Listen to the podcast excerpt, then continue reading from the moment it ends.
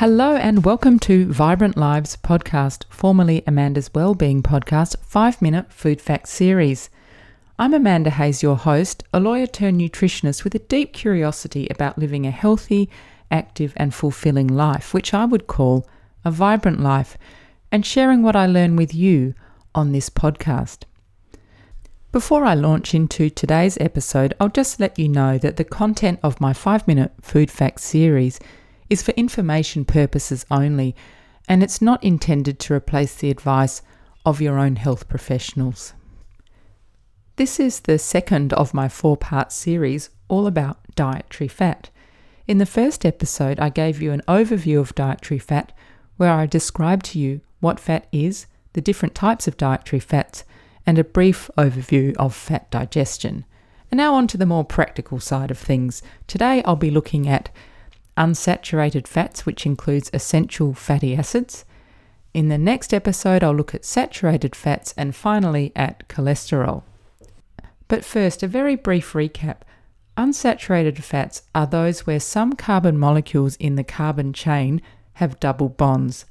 The number of double bonded carbons and the location of those bonds in the chain and the length of the chain all affect the chemical and therefore health properties of the fatty acid. Fatty acids with one double bond are called monounsaturated fatty acids, and those with two or more double bonds are called polyunsaturated fatty acids. Dietary fat, in the context of our health and in particular cardiovascular disease, remains one of the most controversial areas in nutrition research. I'll talk to this point more in episode 3 about saturated fats. So today I'll try and unpack what we know and keep it practical.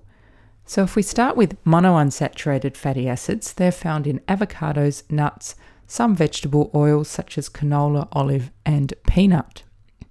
Monounsaturated fatty acids are generally deemed healthy fats and they may help contribute to a healthy blood cholesterol profile. However, like most things nutrition, what matters is your overall dietary pattern, not single nutrients. I think two of the most well known monounsaturated fatty acids would be olive oil and canola oil. So here are a few quick notes on them. As you probably know, there is olive oil and olive oil. Extra virgin olive oil is premium grade olive oil. It's extracted by cold pressing and no heat or solvents are applied, so it retains most of its nutrients. Virgin olive oil is usually made from inferior grade olives and has a lower nutrient value than extra virgin olive oil. Olive oil, pure olive oil, light, and extra light olive oil are all commercial grade oils and they're refined. They're less healthy choices, and personally, I would avoid them. In Australia, the Australian Olive Oil Association oversees industry standards in olive oil production and administers a certification process. The standards are high, higher than in some other countries, so I recommend purchasing extra virgin olive oil produced in Australia. This also, of course, has the benefit of supporting our local economy and less food miles. There is research supporting the benefits of extra virgin olive oil in heart health. And as most people know, it's an integral part of the traditional Mediterranean diet. But of course, it is not olive oil alone that makes the Mediterranean diet healthy, it's the entire package, including lifestyle and social factors. Also, it may be the polyphenols, their antioxidant compounds in the extra virgin olive oil that provide the cardioprotective properties. And now a few notes on canola oil. It comes from the rapeseed plant. It's one of Australia's major seed oils, and in fact, it's Australia's third largest broad acre crop after wheat and barley, so it's big business. Canola oil in its unrefined form contains a good amount of monounsaturated fatty acids, but what we see on the supermarket shelves is most often highly refined to be used in high heat cooking. And highly refined oils, which I'll talk about in a moment, are not healthy choices. Put it like this I would not use supermarket version canola oil in my kitchen thinking it was brimming with good fats. So, now if we have a look at polyunsaturated fatty acids, This type of fat is mainly in liquid vegetable oils such as sunflower, sesame, soybean, and corn. It's also the main fat found in oily fish, some nuts, chia seeds, and flax seeds. You may have heard the term essential fatty acids. So they are polyunsaturated fatty acids that humans cannot make or make enough of, and therefore we must obtain them from our diet. Our bodies can't make alpha linolenic acid, which is an omega 3, or linoleic acid, which is an omega 6, and therefore they're deemed essential. Omega 6 oils are found in liquid vegetable and seed oils, as I mentioned, and omega 3 in some nut or plant oils like walnuts and flax seeds. They're also found in fatty fish and shellfish like salmon, anchovies, sardines, as eicosapentaenoic acid, which I'll refer to as EPA, much less of a mouthful, and docosahexaenoic acid, DHA. The body can make small amounts of EPA and DHA from alpha linolenic acid by a process of desaturation and elongation, but it may not be enough, so we need to obtain them from food. DHA also is important in the development of vision and of the brain. The body uses some polyunsaturated fatty acids to make biologically active compounds called eicosanoids, and these have a role to play in regulating various body functions, including blood clotting and blood pressure. You may, in your travels, have heard or read about the ratio of omega 6 to omega 3 oils that humans consume. It's believed that historically we consumed a ratio of omega 6 to omega 3 of about 1 to 1.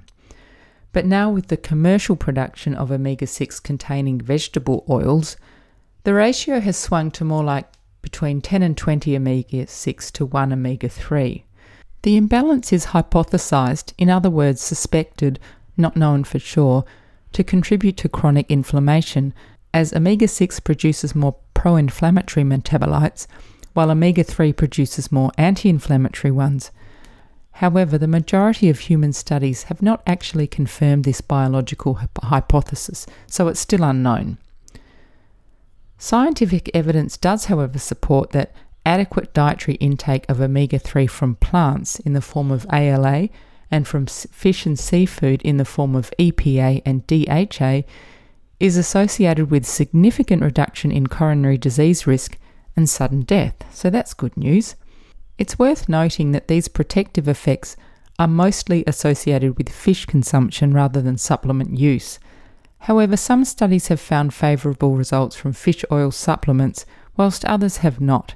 It's really highly individual and probably depends on one's underlying omega 3 status.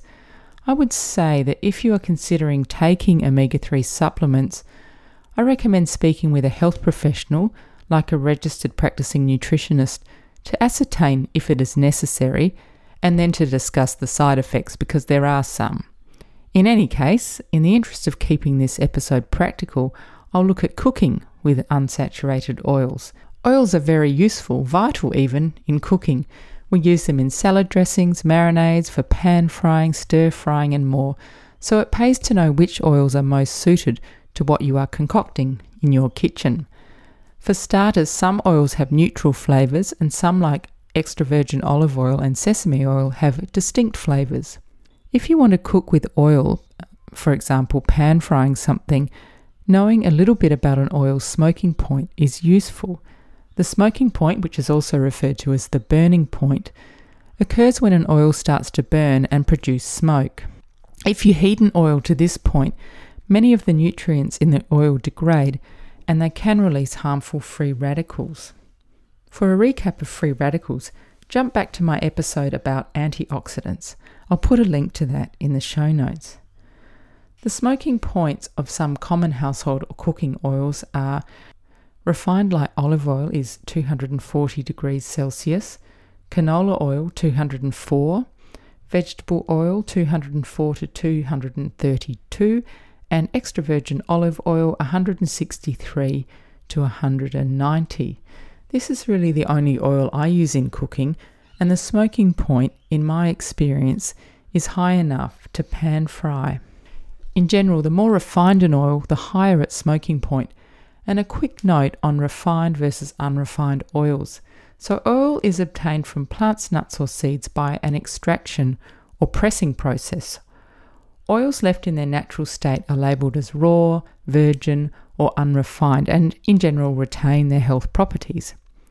Oils that are further processed after extraction, for example by bleaching, filtering, deodorizing, and or heating to break down the virgin oils, leaves you with an oil that has a neutral taste and a higher smoking point. So these are the kind of oils that are used in processes like deep frying.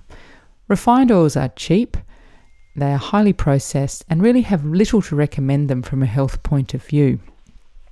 Out of curiosity, I had a quick look at the McDonald's Australia website to see what oils they use for their deep frying, and this is what it said quote, We use a blend including canola and sunflower oils to cook with. Like all vegetable oils, it's cholesterol free and has 85% less trans fat than our previous blend. End quote. 85% less trans fat. I'm not sure what quantities of trans fat used to be in that oil, but that is ringing alarm bells for me. Also, I'll unpack the cholesterol free comment in my fourth episode. So, I guess to sum up, the really important information is how much and what type of fats and oils should we consume. There is so much ongoing research and debate. So, according to the Australian Dietary Guidelines that were last updated in 2013, so they're pretty old, we should choose reduced fat dairy and replace foods high in saturated fat with foods containing unsaturated fats. However, the era of demonizing fats is over. The dietary guidelines are up for review, and so I think it'll be interesting to see how they will look when it comes to fats. So, at the end of the day, this is what I'd say fats and oils are an important part of our diet. We need them to provide energy, to insulate our bodies, and for our cell membranes to function properly, just to name a few reasons. The approach that I like to take is that the source of the fat, rather than the quantity, is important. So I consume extra virgin olive oil, small amounts of sesame oil when I'm doing um, Asian dishes, but I make sure it's pure sesame oil and not mixed with some other type of oil. Butter, again, I look for real butter, not butter spreads that are mixed with oils, and occasionally I would use flaxseed oil in salad dressings. I recommend including fish and seafood in your diet about two times per week, and that should provide adequate EPA and DHA. Where possible, I would aim for sustainably sourced seafood, but that's often easier said than done, plus, it can be very expensive. And I would avoid or limit fish high in mercury, and that's big fish like swordfish and marlin. Raw nuts and seeds are great sources of polyunsaturated fatty acids, so try and incorporate a small handful or so into your daily diet. And finally, I'd avoid highly processed foods like pies, donuts, and commercial biscuits, as they're bound to contain industrial oils that are of little benefits or even detriment to your health. Plus, they're probably loaded with sugar and other funny additives that are not real food. So, there's the wrap on unsaturated fats. So you don't need to be scared of fats. Just choose the fats that you eat wisely and eat them in fairly small amounts. Thank you for listening today. I hope that there was some useful information in that episode. And if you did enjoy it, please share the episode with your friends. If you could take a minute to leave a rating on Apple Podcasts, it will help people find my podcast, and I would be so grateful. If you would like to follow me, you can follow me on Instagram at vibrant underscore lives underscore podcast or on Facebook at Vibrant Lives Podcast. And please feel free to DM me if there are any topics you'd like me to produce a five minute food fact episode on, and I'll be happy to oblige. Thank you so much for tuning in. Eat well, move well, think well.